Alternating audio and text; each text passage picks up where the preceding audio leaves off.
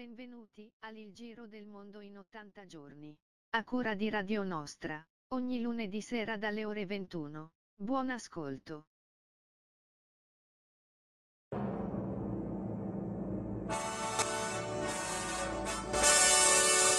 Eccoci qua nuovamente per un nuova, una nuova settimana, un nuovo lunedì. Ciao a tutti da Gianluigi. Con me nella mongolfiera del Giro del Mondo in 80 giorni c'è Riccardo. Ciao Riccardo. Ciao a tutti, ciao Gianluigi. Dai, fammi salire che sei Dai, sempre in ombra. su. Oggi è una bella giornata, un po' freschetta. Rossella, come va? Ci sei? Certo, pronta, sì. prontissima, Po' di- con argomenti molto importanti e Oh, fularino naturalmente. eh, il fularino, perché qui, in alto, eh, qui in alto fa freschetto. Eh sì, è un, ma- un maggio ancora frescolino, eh, no? Direi. Per i miei gusti, sì. No, credo anche per i gusti di tutti. Va bene, vi ricordo sempre di iscrivervi al canale YouTube di Radio Nostra. Abbiamo anche oggi bel- begli ospiti con noi in, eh, in- eh, con dei buoni argomenti per tutti. Iscrivetevi, come dice la, la- la scritta, e andiamo col primo brano di oggi di CT Bandland, 1000 lire al mese.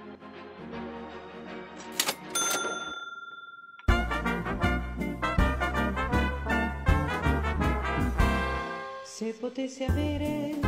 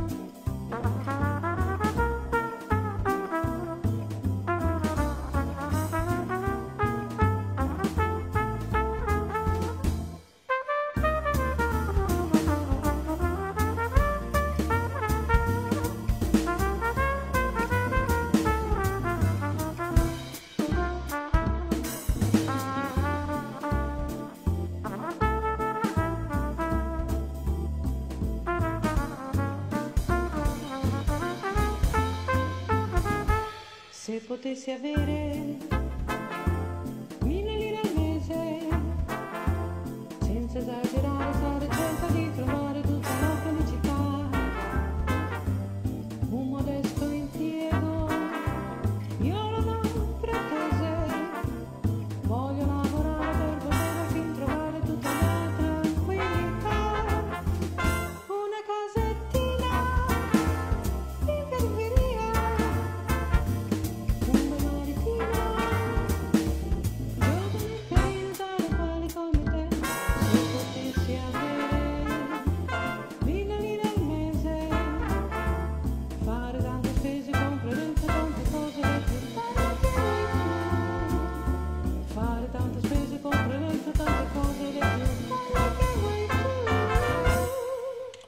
Bene, mille lire al mese, ci vorrebbero mille lire al mese, ma anche di più per il nuovo progetto, per i nuovi progetti che in Laguna dovrebbero essere rivisitati, perché adesso parliamo col comandante Saul Mazzucco e con ehm, il dottor Gianfranco Dalla Vedova di un nuovo porto, del nuovo porto, di un progetto eh, realizzato da parecchio tempo, insomma proposto da parecchio tempo, uno dei tanti progetti che ci sono per le grandi navi in Laguna Venezia. Buonasera Saul, Buonasera, buonasera Gianfranco.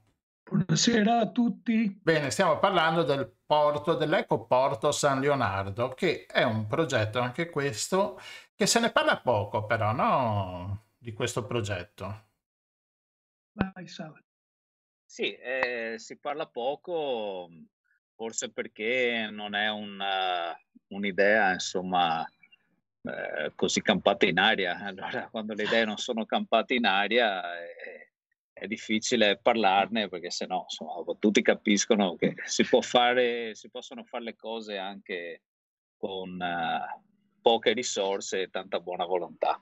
Come dice il mio amico Massimo Bernardo, eh, l'uovo di Colombo, è l'uovo di Colombo. Esatto, anche perché è un porto che è una realizzazione dai costi no, eccessivi, no, abbastanza contenuti a confronto di altri progetti. Assolutamente, perché la Darsena è già scavata, era scavata per le petroliere, quelle grandi che venivano a Venezia, che non vengono più, che portavano il petrolio, quindi ci sono circa 14 metri di fondale nella Darsena di San Leonardo, quindi è un posto dove ci sono già due banchine, eh, dove si possono facilmente insomma, fare delle opere anche non troppo invasive, anzi molto contenute e con, eh, con gli spazi già de- predeterminati. Quindi, insomma, eh, scusate, siccome abbastanza... ci ascoltano per fortuna anche moltissimi non veneziani, ecco, di, di quale punto della laguna stiamo parlando? Allora, San Leonardo è una darsena che è situata all'interno della laguna centrale, davanti alla bocca di Malamoco. Sono circa 4 km dalla, dall'entrata fino alla darsena. Eh, praticamente si può dire il punto più vicino dove ci sono delle banchine all'interno della laguna. Più vicino al mare di questa non ce n'è. E comunque è una darsena che è eh, già attiva dal 1970, quindi è là, eh, aspetta solo di essere, come si dice, tra virgolette, come dice il nostro titolo, riconvertita. Quindi le navi, per... le, le navi non dovrebbero percorrere tantissimi chilometri come per esempio per raggiungere il Marghera? Assolutamente, mm. è circa una 20 minuti, 25 di navigazione è una navigazione molto semplice perché è quasi rettilinea e su un canale molto largo, eh, largo quasi come quelli, la, come canali normali insomma che ci sono in tutto il mondo, ha una cunetta di 160 metri, quindi insomma molto, molto ampia e navigabile per tutti i tipi di nave che, che ci sono adesso che girano al mondo. Senza scavi senza Eccola, questo è il punto, esattamente. Quindi non serve scavare, intervengo ecco, non serve scavare un metro cubo di, di fango, tra l'altro, e, e come diceva eh, Saul, è una conca e è posizionata secondo i venti prevalenti, Bora e Scirocco. E i porti vanno costruiti appunto secondo le direzioni dei venti prevalenti, cosa che non succede con gli altri progetti alternativi, cominciando dal progetto Duferco e finendo a tutti gli altri progetti che sono sulla strada da Porto San Leonardo a Marghera. Perché se andate a vedere la piantina, non so, eh, noi sì, abbiamo sì, preparato anche sì, sì, la sto mettendo. Si nota il canale che prima è largo 150 metri, superato San Leonardo, si gira verso destra e si restringe fino a 60 metri di larghezza, impedendo il passaggio simultaneo di navi passeggeri e navi mercantili di altro tipo. Quindi San Leonardo è il punto terminale in cui si può ragionevolmente dire che non c'è commistione tra traffico commerciale e traffico civile.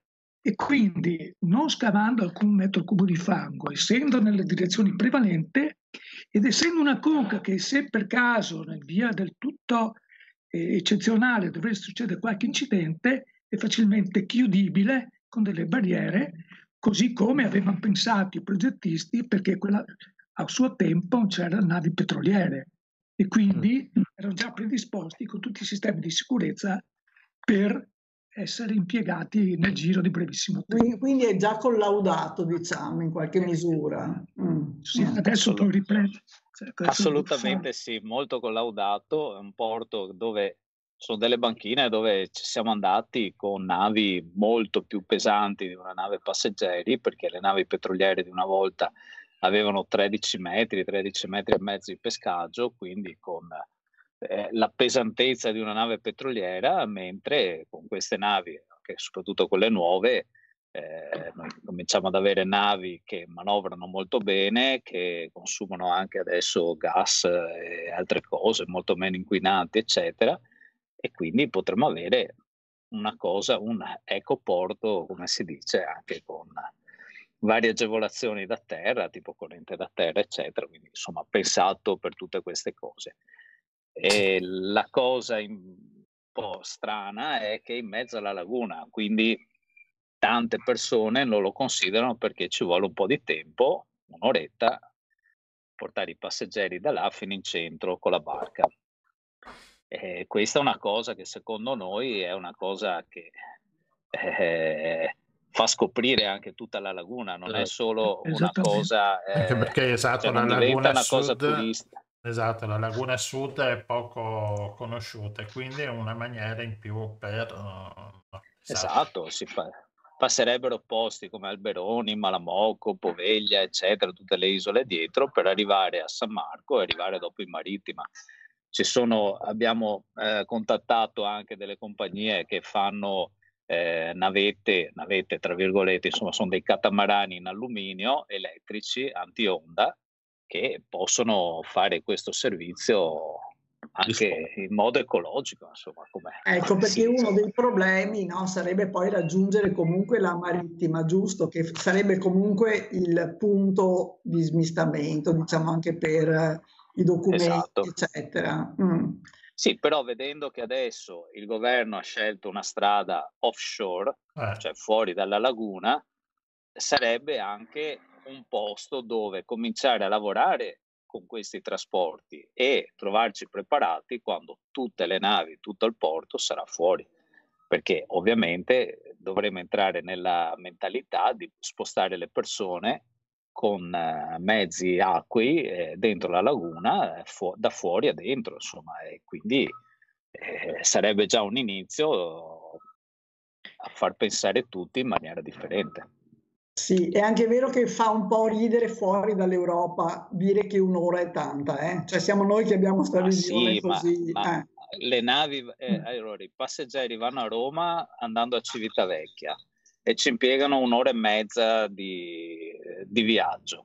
Vanno a Firenze andando a Livorno alla Spezia e ci vuole un'ora e mezza di viaggio, un'ora e un quarto. Quindi se arrivano a San Leonardo e ci mettono un'ora, un'ora e dieci, un'ora e un quarto per arrivare a Venezia, insomma, penso che non cambia niente per i passeggeri. che poi sarebbe la un- un'ora e un quarto, un'ora e mezza in laguna e quindi un po' di Esatto. panorama.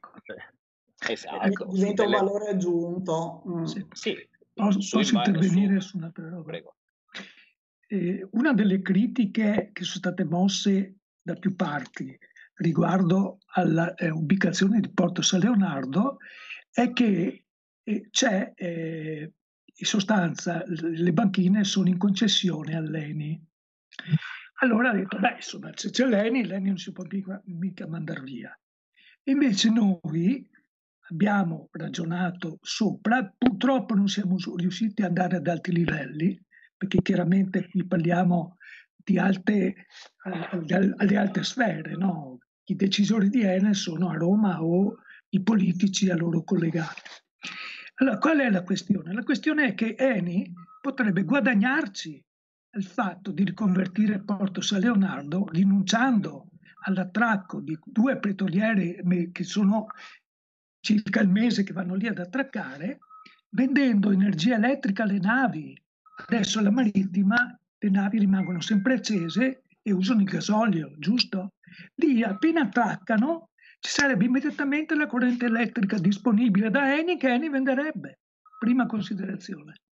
Seconda considerazione, le navi di ultima generazione, dice il buon Saul, che vanno a GNL, giusto Saul? Vanno Sì, a gas naturale liquefatto.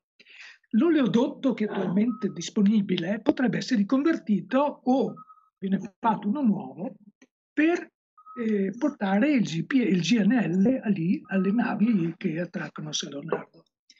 Inoltre ci sono tutti i servizi aggiuntivi che vanno dalle fognature e altri servizi collaterali, ivi compresa la realizzazione. Eni potrebbe diventare il capofila della realizzazione del porto San Leonardo come primo socio investitore e quindi potrebbe avere tutti i vantaggi conseguenti di fatto poi di gestire anche questa, queste una, due, tre banchine, per una delle cose che ci siamo detti con Sao, si può cominciare con una banchina, poi intanto per cominciare, poi la seconda e poi anche la terza, risparmiandosi i costi e accelerando i tempi di realizzazione.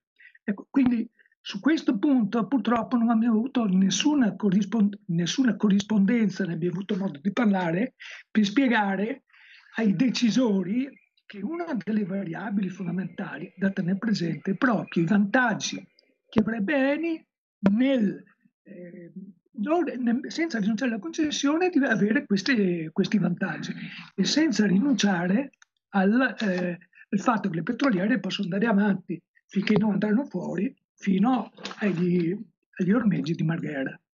Questa è la considerazione che mi permetto di fare perché è importante, ci hanno sempre stroncato, compreso l'ex presidente Musolino. Ascoltate, sul, quando parli di una banchina, quante navi, di quante navi possiamo parlare di, di, di ospitare? allora, eh, al momento sul, sul pontile attuale ci possono stare due navi, però in breve tempo si possono arrivare anche a quattro navi, insomma, all'ormeggio. Sarebbe già una cosa molto vantaggiosa per tutti quanti. Sì, per... Diciamo, diciamo che quattro navi a San Leonardo di nuovo tipo, che quindi diciamo periodo pre-Covid portavano 5.500 passeggeri circa più o meno ciascuna, fanno gli stessi passeggeri che vanno attualmente in marittima con sette navi. Cavolo. Eh, Sempre quindi... che Venezia sia interessata ancora a questo tipo di turismo. Ah, certo. certo. Questa è un'altra questione abbastanza... Basta essere chiari, insomma. Eh, hai ragione, hai ragione. L'alternativa è Trieste. Una, un'altra cosa è l'alternativa è Trieste. Molti ambientalisti piuttosto dicono perché non li mandiamo a Trieste? Sì, e tu come fai a dar vivere a 5.000 persone con l'indotto, no? che, ade- che, fino a prima Covid prendevano i soldi tutti i giorni? Come fai? Cioè, devi trovare una soluzione per loro anche. Vuoi per Trieste? Benissimo, trovami una soluzione per i 5.000 persone che devono mangiare e vivere assieme alle famiglie. Questo Sono si chiama 5.000 circa le, le, i lavoratori che gravitano intorno al movimento delle crociere. Sao lo sa, meglio di me. Ah, di, di, persone che gravitano attorno al, alle crociere ce ne sono circa eh, cioè 5.000 abbiamo detto normali, più l'indotto, cioè dalle, dall'acqua minerale della San Benedetto che arriva tutti i giorni, a, cioè io penso che almeno in tutto il Veneto, se non anche oltre, almeno un 20.000 persone ci lavorano sulle, sulle navi, perché tra tecnici, taxi, eh, quello che fa l'aeroporto di arrivi e partenze, pullman, autobus, tutte queste cose qua, insomma, Ali Laguna, CTV, tutto quanto, insomma, è una cosa... Un indotto enorme. No, è un indotto enorme, un introito non indifferente per la città, insomma, per la città tutta, perché poi eh, chi viene a Venezia anche con la nave si ferma in albergo per qualche giorno, è una statistica fatta sembra che siano almeno 3-4 giorni, ma su, sul sito di autorità portuale c'è scritto, cioè c'è, una, c'è uno studio ben eh, dettagliato. E quindi cioè, togliamo lavoro a tutti, da Murano a, allo stesso, alle spiagge, Cavallino, eccetera, cioè, insomma c'è gente che arriva di qua, di là, si ferma da una parte, dall'altra, cioè, No, ecco perché ricordiamo che la maggior parte delle navi eh, sono navi home port, giusto? Cioè partono e tornano a Venezia, quindi imbarcano sì. i passeggeri che spesso arrivano anche in aereo certo. esatto. e, E quindi non è Aereo, che ci treno, sia la in mezza macchina, di tutto, Mm, insomma, no. mm, mm, C'è gente che veramente ha le due valigie, la valigia per la nave la valigia per poi stare a Venezia in albergo. Cioè, parliamo di crociere di extra lusso che fanno una settimana, dieci giorni a bordo e una settimana, dieci giorni negli alberghi 5 Stelle di Venezia, che eh, sono americani, tutta questa gente che insomma se lo può permettere. Cioè, è un business, eh, secondo me, che la città e l'Italia in generale, oltre che il Veneto, non può perdere perché le navi che vengono a Venezia vanno anche nel resto dell'Adriatico, Sì. de- de- de- del Mediterraneo, quindi insomma è un bel business per tutti, deve essere ecologico, deve essere fatto bene e secondo me adesso abbiamo il, modo per farlo bene, insomma. Anche perché è collegato là a San Leonardo, diciamo, fastidio non lo dà nessuno. E è nel centro anche di collegamenti col termine di Fusina con Eh, eh, certo. autostrada, con treni, insomma, è molto Sì, sì, con subito. tutto. Poi se eh, qualcuno vuole si può collegare anche in altri modi, noi abbiamo detto via mare, eccetera, però si possono fare anche altre cose elettriche, insomma, abbiamo studiato di tutte, anche la- le, come si chiamano, le teleferiche, ci sono Le funivie, funivie di tutti i trenino tipi, elettrico. insomma, cioè, si può fare di tutto, Quella insomma, della basta teleferica è veramente molto, molto, molto interessante, la teleferica, anche perché Sì, sì. Sarebbe anche un'attrattiva per andare in crociera per passare appunto con la teleferica. E studi ne avete fatti tanti, ma non solo voi avete fatto gli studi, ma bensì anche lo IUAP che promuove Certo. l'ecoporto San Leonardo eh, facendo un rapporto con, i- con altre- altri, eh, altri progetti tipo il Tresse, tipo al Lido quello della Duferco, eh, l'alternativa dopo il Lido, quella di, diciamo, di Boato, eh, con un altro progetto a Marghera e con il vostro San Leonardo che sbanca tutti e vince come, come, come tutto, no? Raccontateci. Allora, il- due, due docenti universitari, professori Magnani e Cappelli, ancora nel 2016 hanno condotto appunto, visto che c'è una situazione così ambigua, ehm, eh, con tanti punti di domanda in merito a tutte le soluzioni possibili a quell'epoca, dove ubicare un nuovo porto per le navi passeggeri, hanno fatto uno studio che si chiama analisi multicriteria, cioè o meglio, uno studio applicando dei modelli delle procedure che si chiamano alla fin fine analisi multicriteria. Cosa vuol dire? Vuol dire che ci sono tanti criteri all'interno dei quali vengono valutati i diversi progetti in base agli obiettivi da raggiungere. Ad esempio, un obiettivo potrebbe essere non scaviamo alcun metro cubo di fango. Questo è il progetto San Leonardo, prenderà il, voto, il peso e il voto più alto. Oppure eh, eh, ci vuole tanta strada per arrivare eh, da San Leonardo a Marghera. San Leonardo verrà penalizzato perché c'è un percorso di 7 km da fare. Se poi i passeggeri vanno fino alla marittima verrà penalizzato un pochino di più. Viceversa, una nave che arriva direttamente alla marittima ovviamente avrà premio più alto perché i passeggeri erano direttamente alla Ecco, tanto per fare un esempio. Ci sono una serie di obiettivi da raggiungere che vanno dalla sicurezza ambientale, alla sicurezza delle persone, all'inquinamento, al, al tempo di durata del tragitto tra dalle bocche di porto alla marittima e viceversa. E ce ne sono tantissimi di questi. Per pesare questi eh, obiettivi che hanno unità di misura diverse, vengono eh, utilizzati delle formule, delle procedure, delle cosiddetti, eh, come dire, delle, delle mh, eh, formule matematiche che derivano da- ad esempio dalla teoria dei giochi piuttosto che dalle strategie di massimizzazione delle funzioni di utilità che in economia si usano. Ad esempio, io voglio massimizzare l'utilità della salute della gente, quindi per fare questo devo ridurre l'inquinamento nella maniera più ma- maggiore possibile. E siccome i siti di inquinamento sono tanti, vado a pesarli e vedo come ottimizzare la riduzione dell'inquinamento su tutte queste cose. Spero di essere chiaro con degli esempi, sì, insomma. Eh. Quindi mettendo insieme no, l'ubicazione, la distanza, l'inquinamento e tutti gli altri parametri, eh, consumo di, di, di l'inquinamento atmosferico, ad esempio Marghera è altissimo, a San Leonardo appena arrivano a zero, mettendo insieme tutti questi pesi alla fine viene fuori una matrice. Questa matrice, siccome tutti gli obiettivi sono eh, disomogenei, vengono convertiti in un'altra matrice cosiddetta di valori omogenei che l'unità di misura è come se non esistessero più, ma vengono sostanzialmente normalizzate. Questo significa analisi multicriteri. Alla fine, quando vengono calcolati con del software opportuno o con queste formule matematiche, danno dei risultati.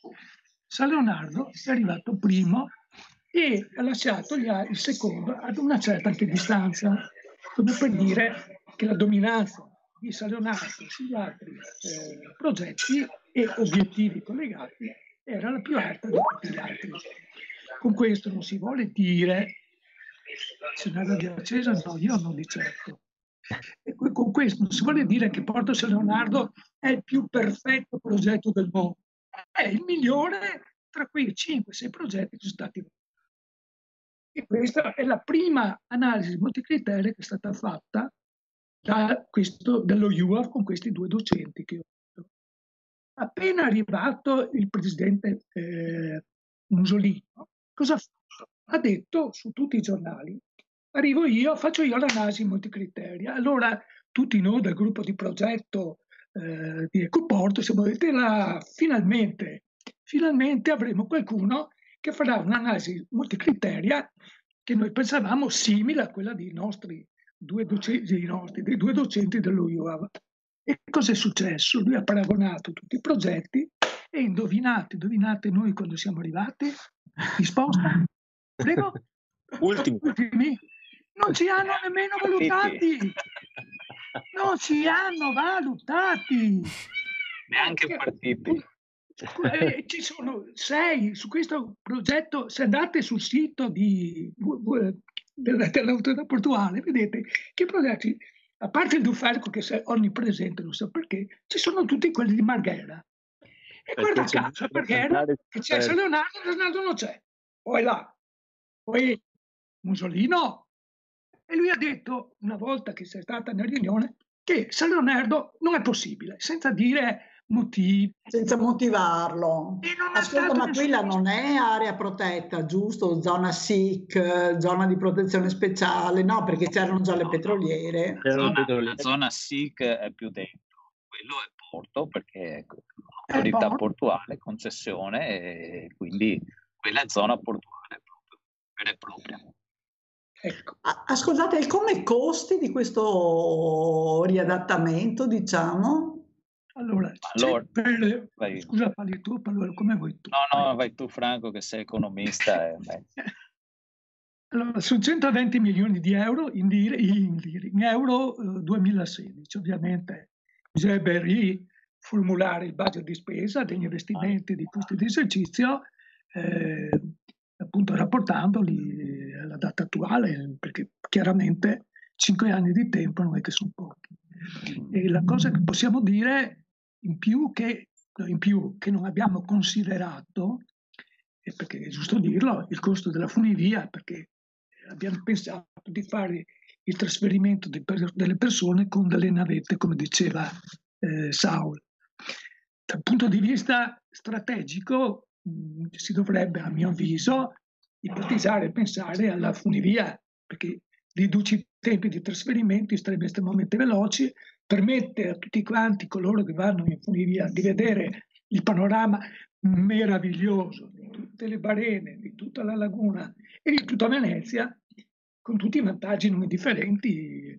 Che non, non crei rumore, non crei fumi. Ah, no, e poi il, c'è meno traffico sulle linee d'acqua dappertutto, no? perché da Marghera, eh, scusa, dappertutto, da Marghera a San Leonardo, perché da lì evidentemente tutte le persone sì, perché uno dei problemi comuni per quel poco che abbiamo visto, insomma, noi non tecnici, Beh, intanto i costi del trasporto non sono mai inclusi eh, anche di queste meravigliose navi, motonavi elettriche che non fanno moto ondoso, eh. che sarebbe bellissimo Allora- se CTV avesse, ma non sono incluse nel- nei No, no, costi. allora, allora, noi li abbiamo fatti successivamente, poi quando volete ve li giriamo.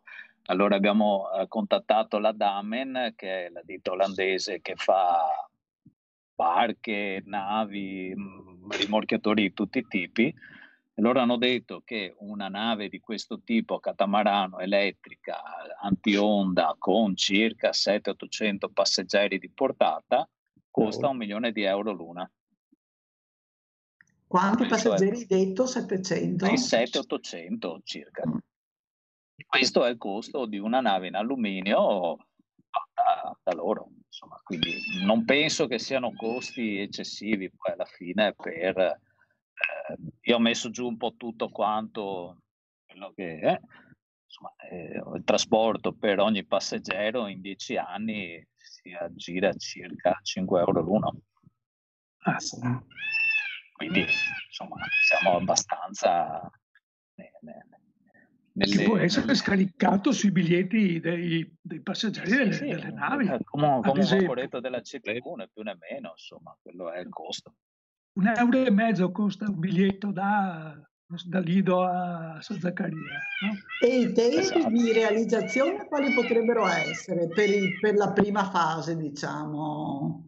Ma Se uno comincia domani a rifarlo nuovo così come avevamo proposto, sono circa due anni e mezzo, barra tre. Eh, se uno vuole intanto tenere le strutture che ci sono, cominciare a lavorarci, si può anche immediatamente, nel giro di pochi mesi, cominciare a usarlo. Mm. Pochi Stupendo. mesi, non so, cioè, traduci in termini poco, pochi mesi.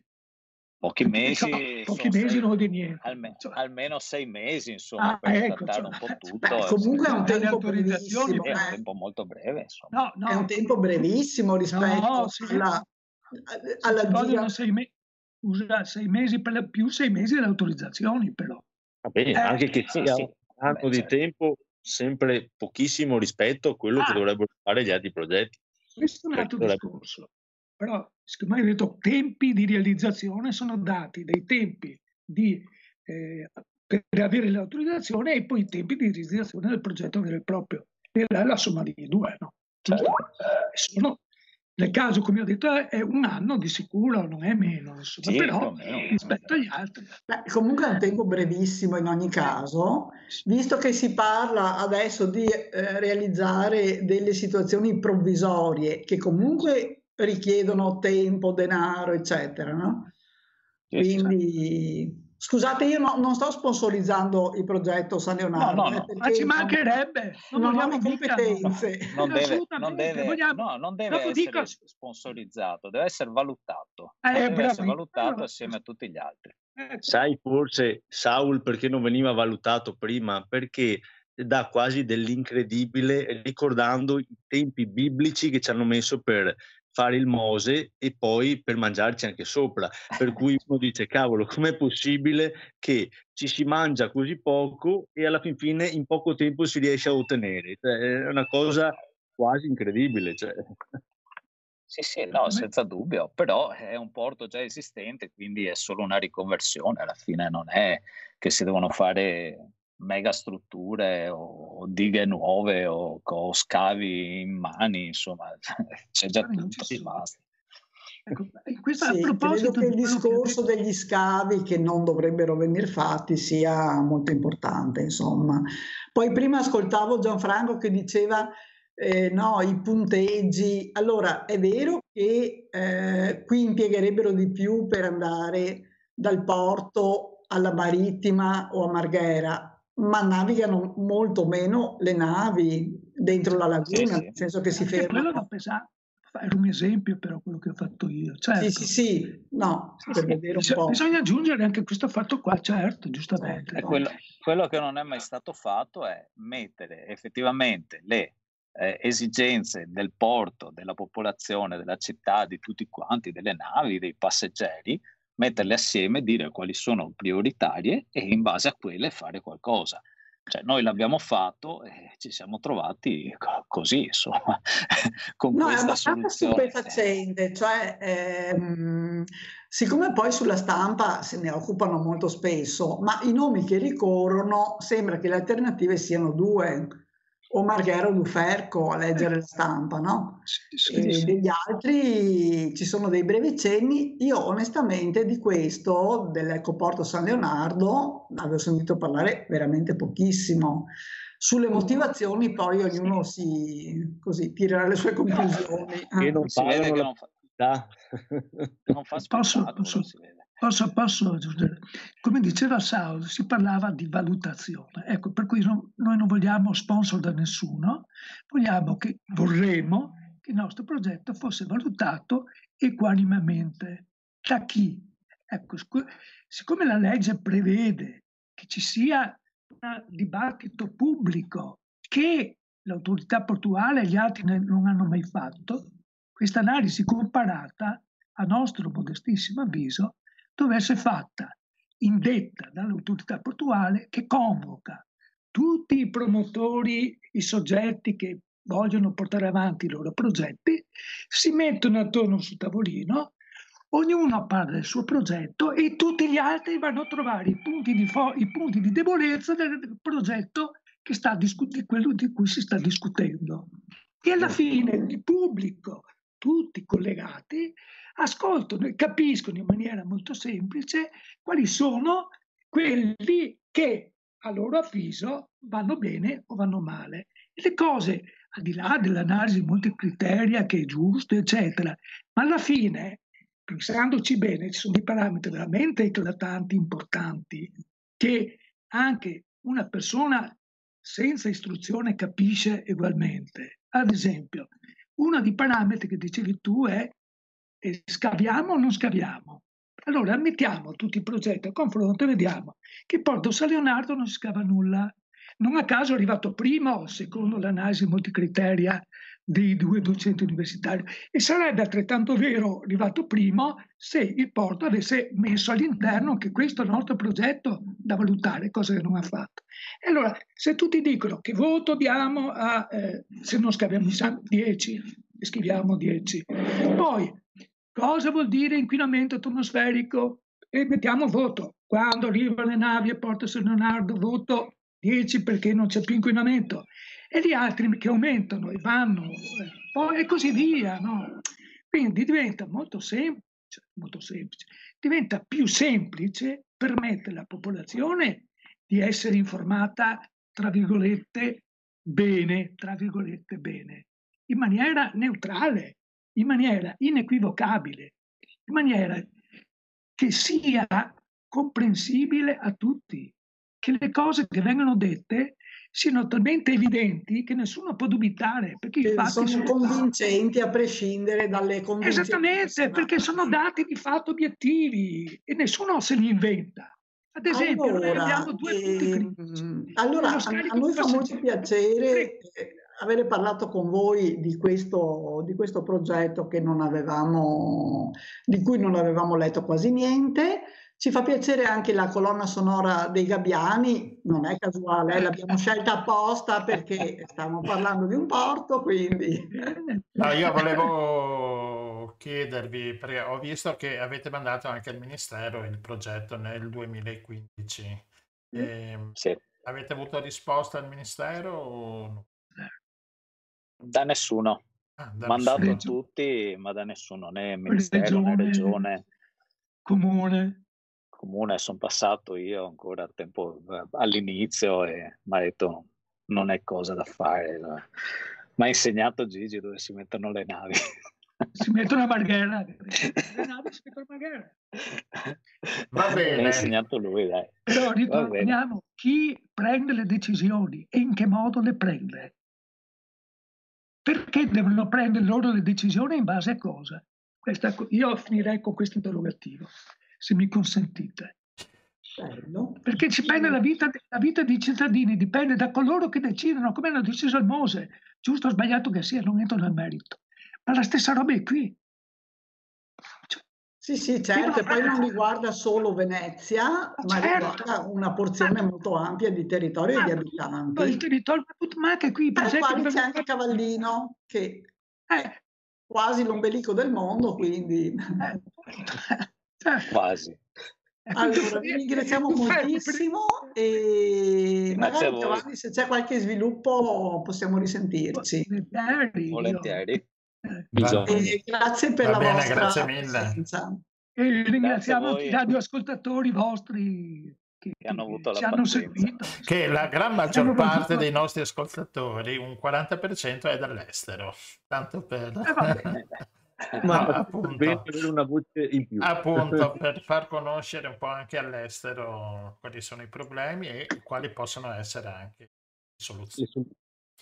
Va bene, Va bene. Grazie Grazie mille. a Grazie, bocca al lupo e buon lavoro a Grazie voi. mille. Ciao Rossella, piacere di averti.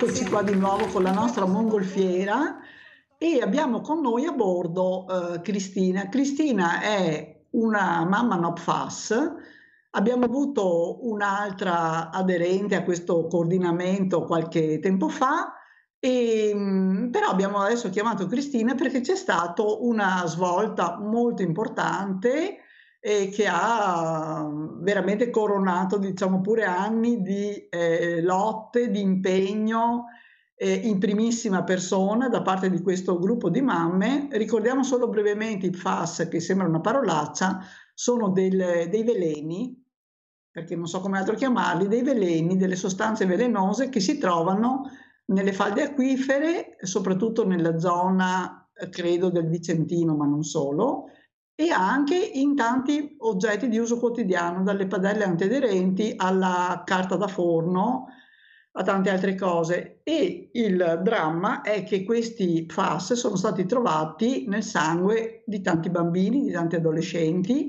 e creano dei problemi di salute molto gravi. Mi diceva Cristina l'altro giorno, per esempio, un eh, abnorme aumento del colesterolo che noi vecchietti siamo abituati più o meno, eh, ma in un bambino di 10 anni, 12, non va assolutamente bene.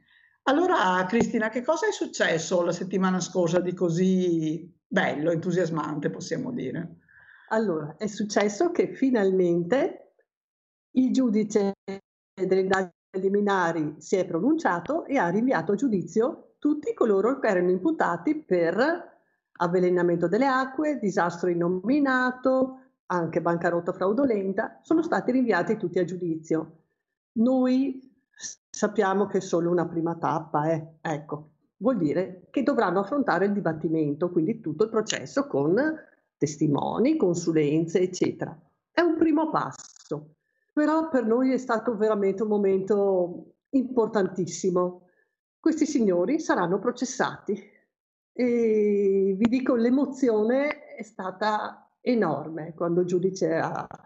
perché in quel momento lì ci sono venuti in mente tanti sacrifici che abbiamo fatto, eh, tante volte che ci siamo trovati, siamo andati fino in Rovigo il, al venerdì pomeriggio a parlare con l'avvocato che ci rappresenta in giudizio, tirar fuori documenti e tanti tanti sacrifici che in quel momento forse eh, dentro di me dicevo ma magari sono stati per niente poi a mente fredda ho detto no non sarebbe mai stato per niente perché è un percorso che ci sta insegnando tante cose no? soprattutto a fare rete fra di noi a capire che noi l'uno per l'altro possiamo essere una risorsa perché c'è, c'è la mamma infermiera che ci porta tutte le sue competenze, la mamma medico che ci porta le sue, la mamma ricercatrice, il papà geometra e mettendo assieme tutto quanto abbiamo fatto tutto questo cammino.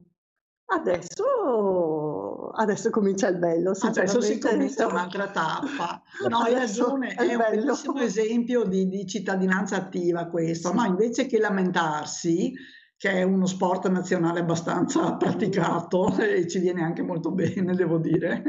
Sì, si prende, si cerca di prendere un po' in mano la situazione. Voi siete state bravissime perché siete partite così in maniera molto spontanea, credo, no? in maniera anche abbastanza artigianale. No, Assolutamente, cioè, cioè le quattro mamme che aspettavano fuori da catechismo, eh? Però vi dico, io veramente ci penso, Forse tutti avreste fatto così, perché vi arriva a casa una lettera e vi dice abbiamo scoperto che ci sono queste sostanze che sono andate nell'acqua. Queste sostanze sono pericolose, possono causare delle malattie croniche, croniche associate ad altri, ad altri comportamenti.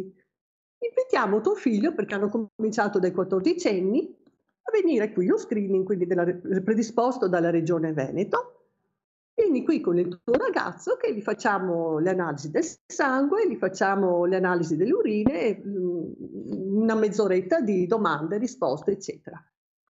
Quando poi noi in quel momento lì sapevamo niente, no? Vabbè, portiamo i figli. Arrivano a casa le risposte e sapete quando si guardano le analisi, si vedono i valori e vediamo sostanza per FOA, FOA e tutti i valori superiori a quello che era indicato, che tra l'altro il valore che viene indicato, che lì è 8, è un valore convenzionale perché loro hanno deciso, vabbè, 8. Ma queste sostanze sono sostanze chimiche, noi non le abbiamo di nostro nel nostro sangue, non esistono in natura. Quindi andrebbe bene anche zero. Eh, zero? Cioè io perché devo avere queste cose chimiche nel mio Cioè, sangue? 8 è tollerato, diciamo. Cioè Eh, si pensa che sia essere 18. tollerato. Mm. Ma noi, adesso io qua ho quelle di mio figlio, che in quel momento gli aveva 18 anni, lui aveva 75. 75, cioè, capite quando sono arrivate queste cose? Quando arrivano sui figli, perché hanno cominciato dai ragazzini. Certo. Come se ti esplodesse una bomba in casa, cioè dici, boh, ma perché? Cioè, io ho le scuole, e la piscina, lo sport, e l'alimentazione migliore che posso, perché tutti facciamo questo discorso, no?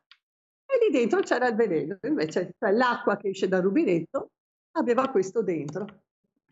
Quindi, ascolta, ma le persone, cioè, sono stati eh, rinviati a giudizio delle società, una società Perché o è un procedimento fisiche? penale? No, no, è un procedimento penale, quindi eh, reato penale individuale, sono i dirigenti delle società, quindi delle varie società che si sono successe succedute nel tempo e che adesso sono la Miteni, ma prima c'era la Mitsubishi, poi c'è stato, eh, in mezzo c'è stata anche ICG, insomma tutti questi dirigenti sono stati rinviati a giudizio.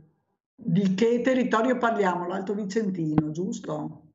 L'azienda, no, l'azienda è situata a Trissino, Mm. che è un po' più su di Trissino. Arzignano, quindi sotto Schio per dire, ecco.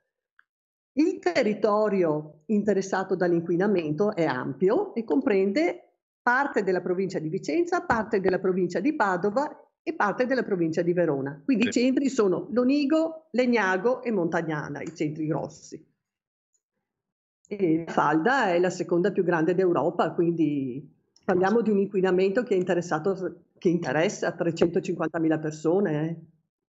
E, e che naturalmente va a riguardare anche l'agricoltura, immagino. Esatto. Eh. Allora, qui ci sarebbe un bel problema di cui discutere, nel senso il nostro territorio è essenzialmente agricolo, cioè e a noi sta a cuore questa cosa, eh. Però le sostanze, i prodotti che noi portiamo in tavola, che cosa contengono? Allora abbiamo chiesto i dati alla regione che li ha fatti analizzare. Non ce li vuole trasmettere. Abbiamo fatto, no, siamo andati dal garante della privacy perché la regione dice no perché c'è la privacy. Allora abbiamo, abbiamo fatto ricorso al garante. Il garante della privacy ci ha, ha detto avete ragione, avete diritto di avere questi, questi dati. Non contenta, la regione ha fatto ricorso al TAR, c'è stata la sentenza, no, eh, noi abbiamo fatto ricorso al TAR, scusate, noi abbiamo fatto ricorso al TAR perché obblighi la regione a darci questi dati. Mm.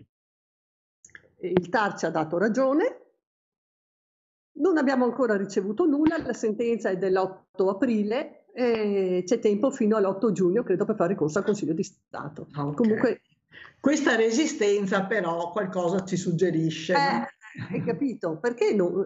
Tra l'altro noi, ma l'ultimo dei nostri pensieri è andare contro i nostri agricoltori, cioè li Certo. vogliamo proteggere, ma sapere quello che hai nei tuoi prodotti ti deve aiutare poi ad adottare delle contromisure. a- Ma se noi non sappiamo, non siamo tutelati.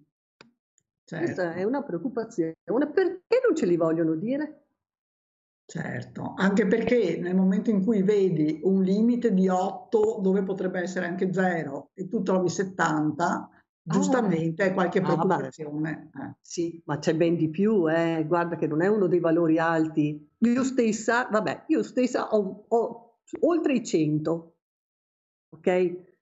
Ma c'è gente che ha 300, c'è gente che ha 1000. Cioè, eh, sono altissimi e queste sostanze sono tossiche.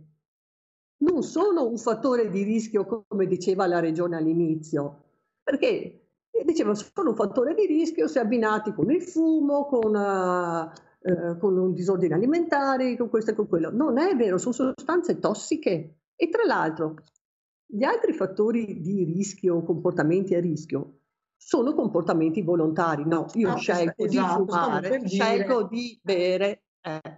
Ma qui non ho mica scelto. Cioè, se Non uno ho- sceglie di fumare, eh, voglio dire, a me non piace, però sarà libero Esatto. di avvelenarsi È, è una scelta libera, no? Oppure di mangiare in modo disordinato, o di bere, o di non fare sport. Ma questo non è una nostra scelta, questa è una cosa No. che, eh, che abbiamo nel sangue senza, senza avere scelto. Ma stiamo Eh. parlando su un qualcosa che è un bene primario, perché ricordiamo che Esatto. l'acqua è un bene primario, che dico anche perché tante volte ricordo anche che anche i miei figli la stanno studiando adesso a scuola e studiano, parlavamo proprio l'altro giorno dei beni primari, secondari e terziari. E il bene primario, la prima cosa che viene in mente è l'acqua, perché, Esatto. perché è, è il, diciamo il sale della vita, perché senza l'acqua eh, non ci sarebbe vita. Per cui la cerchiamo su Marte, la cerchiamo dappertutto, la, qui ne abbiamo in abbondanza e la inquiniamo in tutte le maniere possibili e immaginabili, cioè è l'assurdità de- dell'essere umano proprio. Sì. Rendetevi conto che la falda irrimediabilmente compromessa, cioè non, non torna quella di prima, Ci insomma. vorranno centinaia di anni per ripulirla, ma adesso sono tutte sospese le attività inquinanti comunque. Beh, sì, la fabbrica è fallita, cioè la Miteni è fallita e quindi adesso è chiusa, ma c'è il problema della bonifica, cioè quell'area lì deve essere bonificata. Eh sì, eh sì, smaltire queste cose sì, non sarà uno scherzetto. Esatto. no? E ricordatevi che la falda con l'acqua inquinata cammina, l'acqua cammina sottoterra, eh. Certo.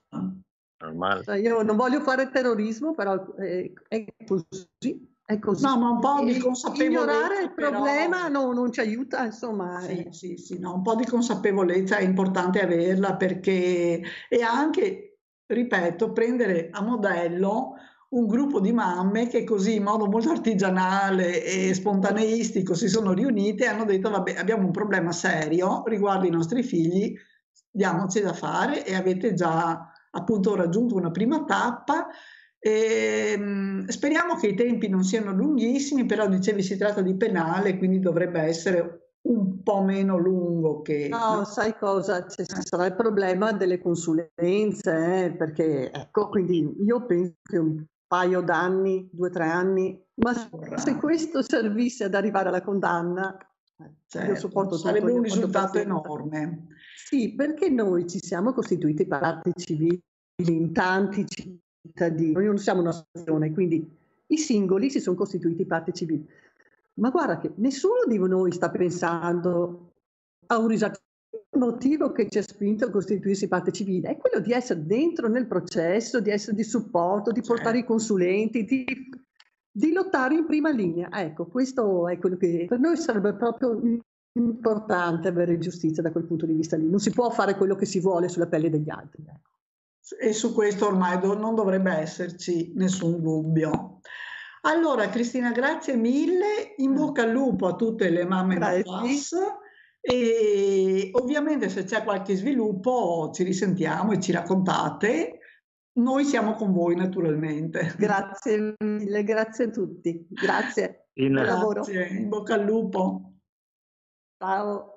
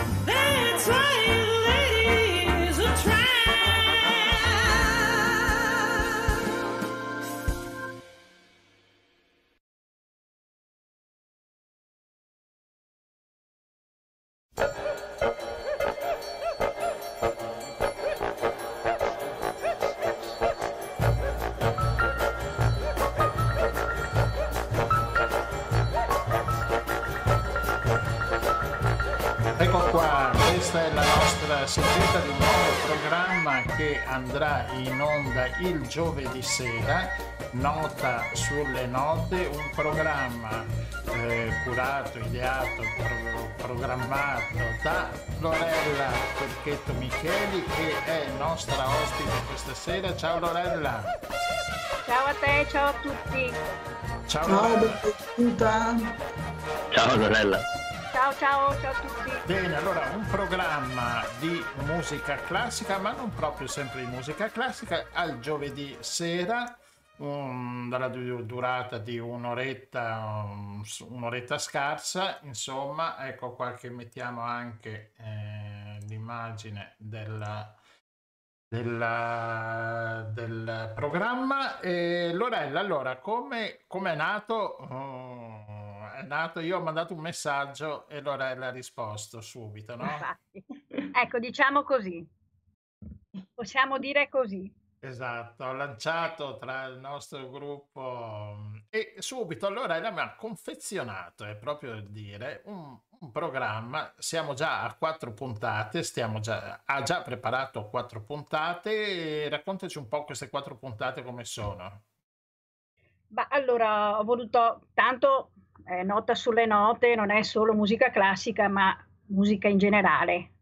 Eh, in principio ho voluto omaggiare il Conservatorio Benedetto Marcello, un omaggio a Venezia, un omaggio sentito, un omaggio che mi riporta alla mia gioventù, alle mie radici, perché comunque sia, eh, io sono musicista, sono cresciuta là, eh, con la fortuna di avere a disposizione un conservatorio eh, pieno di musica, di grandi, grandi, grandi, grandi maestri come abbiamo avuto noi negli anni, fine anni 60-70. Eh, beh, Eh, ricordiamoli questi grandi maestri. eh, guarda, posso dirti che in tutti gli strumenti o in qualsiasi cosa tu volessi esprimere con la musica c'era un maestro di eccellenza. Io ho voluto ricordare solo un breve ricordo, niente di più, del grande direttore che è stato Ugo Amendola e l'eccellenza del duetto di Gorini e Bagnoli perché è vero che Gorini prima era stato con Lorenzi, ma poi per tanti anni, fino alla sua morte, è stato con il grande maestro eh, Bagnoli. Io ho avuto la fortuna di averli tutti e due come insegnanti e devo dire che hanno dato alla musica un grande contributo. E questa è la mia prima puntata dedicata a loro e a Venezia. Eh, nella seconda puntata mi è venuto in mente di dedicarla a uno strumento conosciuto, sì, ma non così tanto, che è l'arpa, ma non, Però, eh, esatto, l'arpa, ecco, però... però non come noi abbiamo sempre questa immagine di questa graziosa ragazza che suona, esile, che suona l'arpa, ma suonata da uomini, da perché ricordiamo che l'arpa è cominciata con gli uomini. E abbiamo dei grandi musicisti uomini e ci sarà una puntata particolare, non certamente la solita puntata di musica classica d'arpa, un qualcosa di diverso. Eh, la terza torno a Venezia perché era impossibile non omaggiare eh, il grande maestro Pino Donaggio, eh, perché è, un musicista di fama mondiale, eh, però con il cuore dico che è rimasto veneziano perché abita qui a Canareggio e lui per quanto può girare il mondo, per quanto abbia fatto successo, eh, le sue radici le ha tenute qui, per cui mh, mi sembrava giusto omaggiarlo con, eh, con i film, eh, con le musiche di alcune film e di alcune serie importantissime. Ricordiamo noi che siamo stati in conservatorio che suo zio era un maestro, un, Certo. un, eh, ecco, e suo padre, pochi sanno, ma è stato un, eh, un grande musicista che ha collaborato con grandi cantanti, tipo Sergio Indrigo. Pochi lo sanno, ma è così. Ha scritto per grandi cantanti della musica leggera. E in ultima, poi logicamente mi è venuto in mente, ok, musiche di serie, musiche da film, ehm, però poi mi è venuto in mente che eh, noi guardiamo i film, ma quante volte non ci ricordiamo il titolo, non ci ricordiamo di che cosa si tratta. Esatto. ce lo ricordiamo se dentro c'è una canzone famosa. Esatto. Per cui noi quando ascoltiamo una canzone che è famosa e tratta da quel film diciamo ah sì, ecco, per cui la musica, in questo caso la canzone, ha fatto sì che mm, eh, eh, i film eh, rimanessero in un certo modo famosi, perché ricordando quello si ricorda anche il film. Queste sono le mie quattro puntate eh, di questo mese. È il tuo fioretto di maggio, queste... Bravo, bravo, bravo. dedicato appunto alla musica bella, diciamo. E niente. Speriamo, speriamo Esatto, piaccia. sì, ma sicuramente sì. Allora ricordiamo, nota sulle note ogni giovedì alle 21, eh, poi si può riascoltarlo. È riascoltabile quando esatto, vogliamo. nei podcast, eh, Spotify, eh, tele, YouTube e altri che ormai vedete. O andate nel sito di Radio Nostra e trovate tutte le puntate lì man mano che escono. Va bene, Lorella, ti ringrazio per questo lavoro che hai fatto, che ci piace già. ehm, Siamo curiosi, io sono curiosissima perché poi Vediamo, già vediamo, vediamo. già Può essere che qualcosa, i io miei gusti niente. possano piacervi, mi auguro. Sì, sì, ma eh, continueremo ancora dopo le 4? Ma sì, dai. Potremo continuare, idee ce ne sono e guarda, ti lascio con la frase proprio di Pino Donaggio che dice è incredibile come con, se- che come con sette note si possa fare qualunque cosa. Per cui ci, Perfetto. ci saranno, possono esserci anni di musica perché la musica non finisce mai. Certo, grazie mille, eh, Lorella. Allora, a giovedì. Ciao a tutti, grazie, ciao. grazie. Ciao Lorella.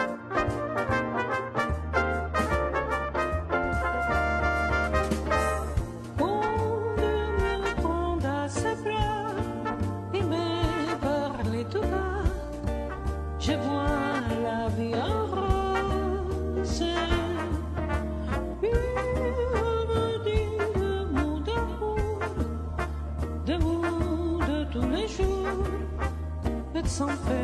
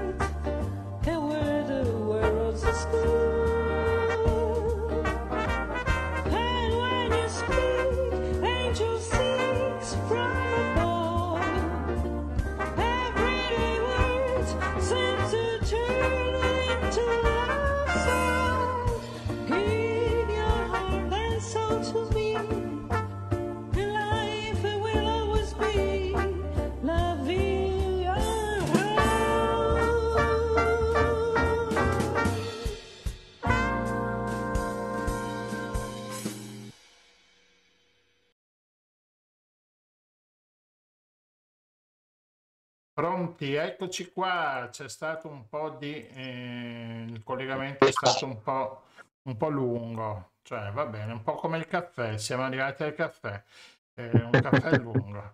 Caffè con noi adesso abbiamo il nostro quarto ospite, il nostro chef della trattoria Laguna, Elvise Ballerin. Ciao Elvise. Mi sentite? Io sì, non so loro. Ciao a tutti. Ecco. Non siamo. Loro non ti sentono, ti sento solo io, ma comunque e anche gli ascoltatori ti stanno sentendo. onda e che sentano gli Eh, ascoltatori. buonasera a tutti. Eh, Mi dispiace Esatto. problemi col- di collegamento, ma non tanto per Vabbè. cambiare. Per fortuna che non faccio il tecnico, ma faccio il cuoco, quindi Eh, Esatto, meglio così. Allora, siamo a maggio, cosa ci puoi offrire come, come piatto? Beh, allora la cosa interessante è che la stagione si sta aprendo, cioè i- le temperature si stanno alzando, di conseguenza abbiamo tutta una, una serie di prodotti che stanno sbocciando, come si potrebbe dire, e, mm, e uno di questi ovviamente si potrebbe parlare de- degli asparagi. Eh, gli asparagi che ovviamente da qualche, da qualche giorno che li vediamo sui, sui banchi, ma magari all'inizio erano per, eh, come, come dire, erano abbastanza importanti come prezzo perché erano i primi, quindi le primizie, ma ehm, vediamo che stanno adesso, da, da- adesso in avanti scenderanno di prezzo, quindi potranno essere utilizzati anche in varie maniere in pratica. E secondo me, secondo me la- diciamo, l'asparago diciamo, è, quel, è quel prodotto che si presta veramente a fare un po' di tutto. Ehm, dalla pasta a, a un- una, una pasta fatta al forno, eh, a me, l'asparago con le uova, ad esempio, è il classico dei classici. E scorreva qualche giorno fa la festa del primo maggio, che è, un classico per il Cavallino Tre Porti. Sì, la- la, la festa della Sparisea. eh, Esattamente, esattamente. Sì, mi piace ricordarlo anche se quest'anno ovviamente non abbiamo potuto festeggiarlo per tanti motivi che sappiamo tutti, quindi eh, e questo è un peccato, però insomma perché dimenticarselo insomma. Eh, ad esempio io quello che vi potrei consigliare è, è cercare eh, eh, una cosa che io veramente impazzisco è fare un asparago, un asparago lesso, quindi un asparago pronto per essere condito in qualsiasi maniera e semplicemente prenderei una, una padella antiade- antiaderente, quindi un, un qualcosa che mi possa permettere di, di di lavorare tranquillamente. Ci metterei una- una- un po' di burro, eh, mi dispiace per quelli che, per i puristi, ma Eh, per me vabbè, insomma. Però per me il burro sciolto è qualcosa di estasiante, tipo la pasta al burro, io sono un fans di questa cosa, e metterei questi, questi asparagi in questa padella e ci metterei con con questa noce, noce di burro e ci appoggerei sopra queste due belle uova fresche che, che vanno ad assestarsi fra, diciamo, e, e poi vanno a, a cuocersi. La cottura deve essere lentissima perché noi non dobbiamo assolutamente sciogliere, non dobbiamo, scusa, chiedo scusa, non dobbiamo cucinare il burro ma scioglierlo. Quindi quando avremo fatto questa operazione avremo il nostro, il nostro piatto di asparagi uova, che è un classico veramente intramontabile, e avrà un gusto, un profumo fantastico, io veramente. Proprio la semplicità ad hoc, vera- veramente. Ascolta, mm, Prego. gli asparagi bianchi, verdi, come... qui, ok, qui, allora, qui ovviamente noi, siamo noi abbiamo, nel nostro litorale abbiamo gli asparagi verdi, Sì. però eh, diciamo che sono predominanti, è predominante quello verde. Quello bianco dovete sapere che non si fa facilmente perché è più, è più delicato, è molto più delicato nella, nella lavorazione perché assolutamente non deve prendere, non deve prendere, non deve prendere la luce, sennò diventa Ah. amaro. Mm. amaro. Ecco perché l'asparago bianco è più importante anche economicamente. E, mh, detto questo, eh, si può benissimo comunque utilizzare l'asparago bianco.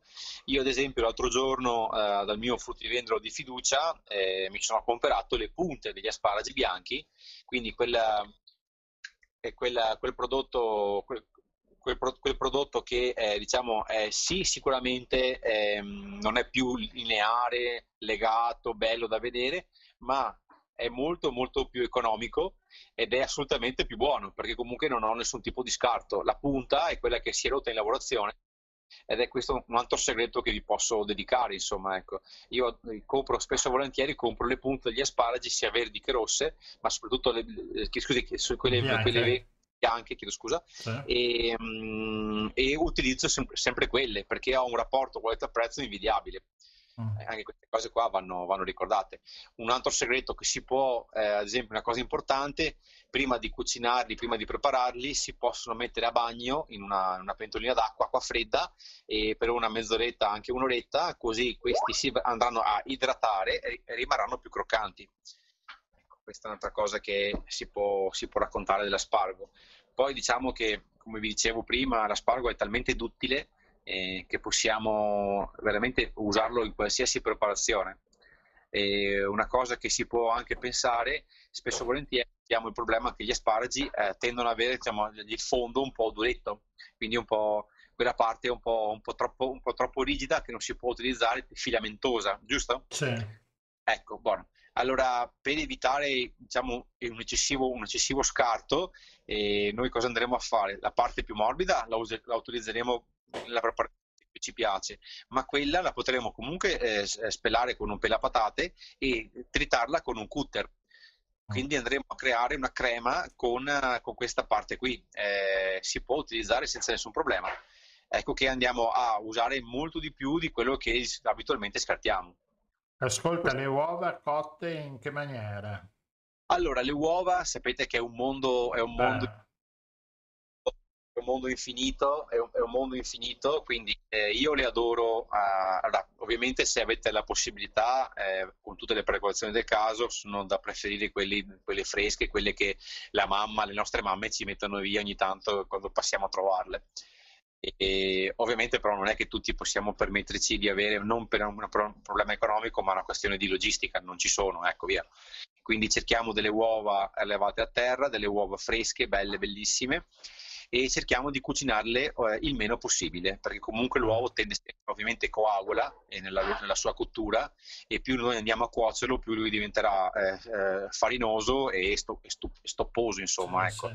Quindi io tendenzialmente mi piacciono molto eh, cotte a bassissima temperatura, come vi dicevo prima con il burro, e, oppure, oppure um, fatte, fatte alla, um, in padella, strapazzate ma veramente veramente morbide. Quindi la fiamma sempre molto bassa. In questo caso il segreto che vi posso, vi posso dare è avere a casa una padella antiaderente fatta di, di gran qualità che vi permetta di cucinare lentamente senza aver paura di attaccare nulla, insomma. Ecco, questo è. Ecco. Ascolta una cosa sul, sugli asparagi. Prego. Prego per farli lessi, il solito, il classico asparago lesso, no?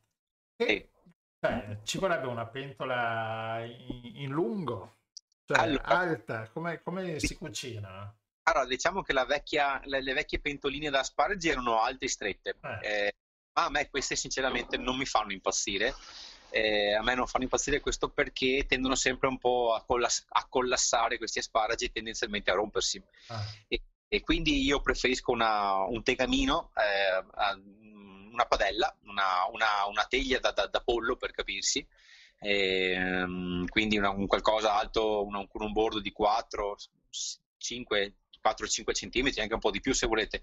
Acqua, acqua, acqua che bolle, mi raccomando sempre attenzione massima perché eh, per non farsi male. E poi, e poi eh, andiamo a, a, a metterli adagiati ovviamente nell'acqua questi asparagi non avremo nessuna difficoltà in questa maniera a cuocerli eh, e, quindi, e, comunque vada li avremo sempre, li avremo sempre sotto, eh, sott'occhio. Ecco, questo è... Eh, quindi la, la, pentola è, diciamo, è, diciamo, l'attrezzatura di cucina è, è, fondamentale. Se si è ben attrezzati il lavoro si riduce a metà. Va bene. Alvise, grazie mille per questo collegamento. Mm, non essere stato presente visivamente, ma spero, spero di aver fatto un buon lavoro stesso. Certo, sicuramente. Grazie mille, grazie. alla prossima, grazie. Ciao. A tutti, ciao ciao ciao.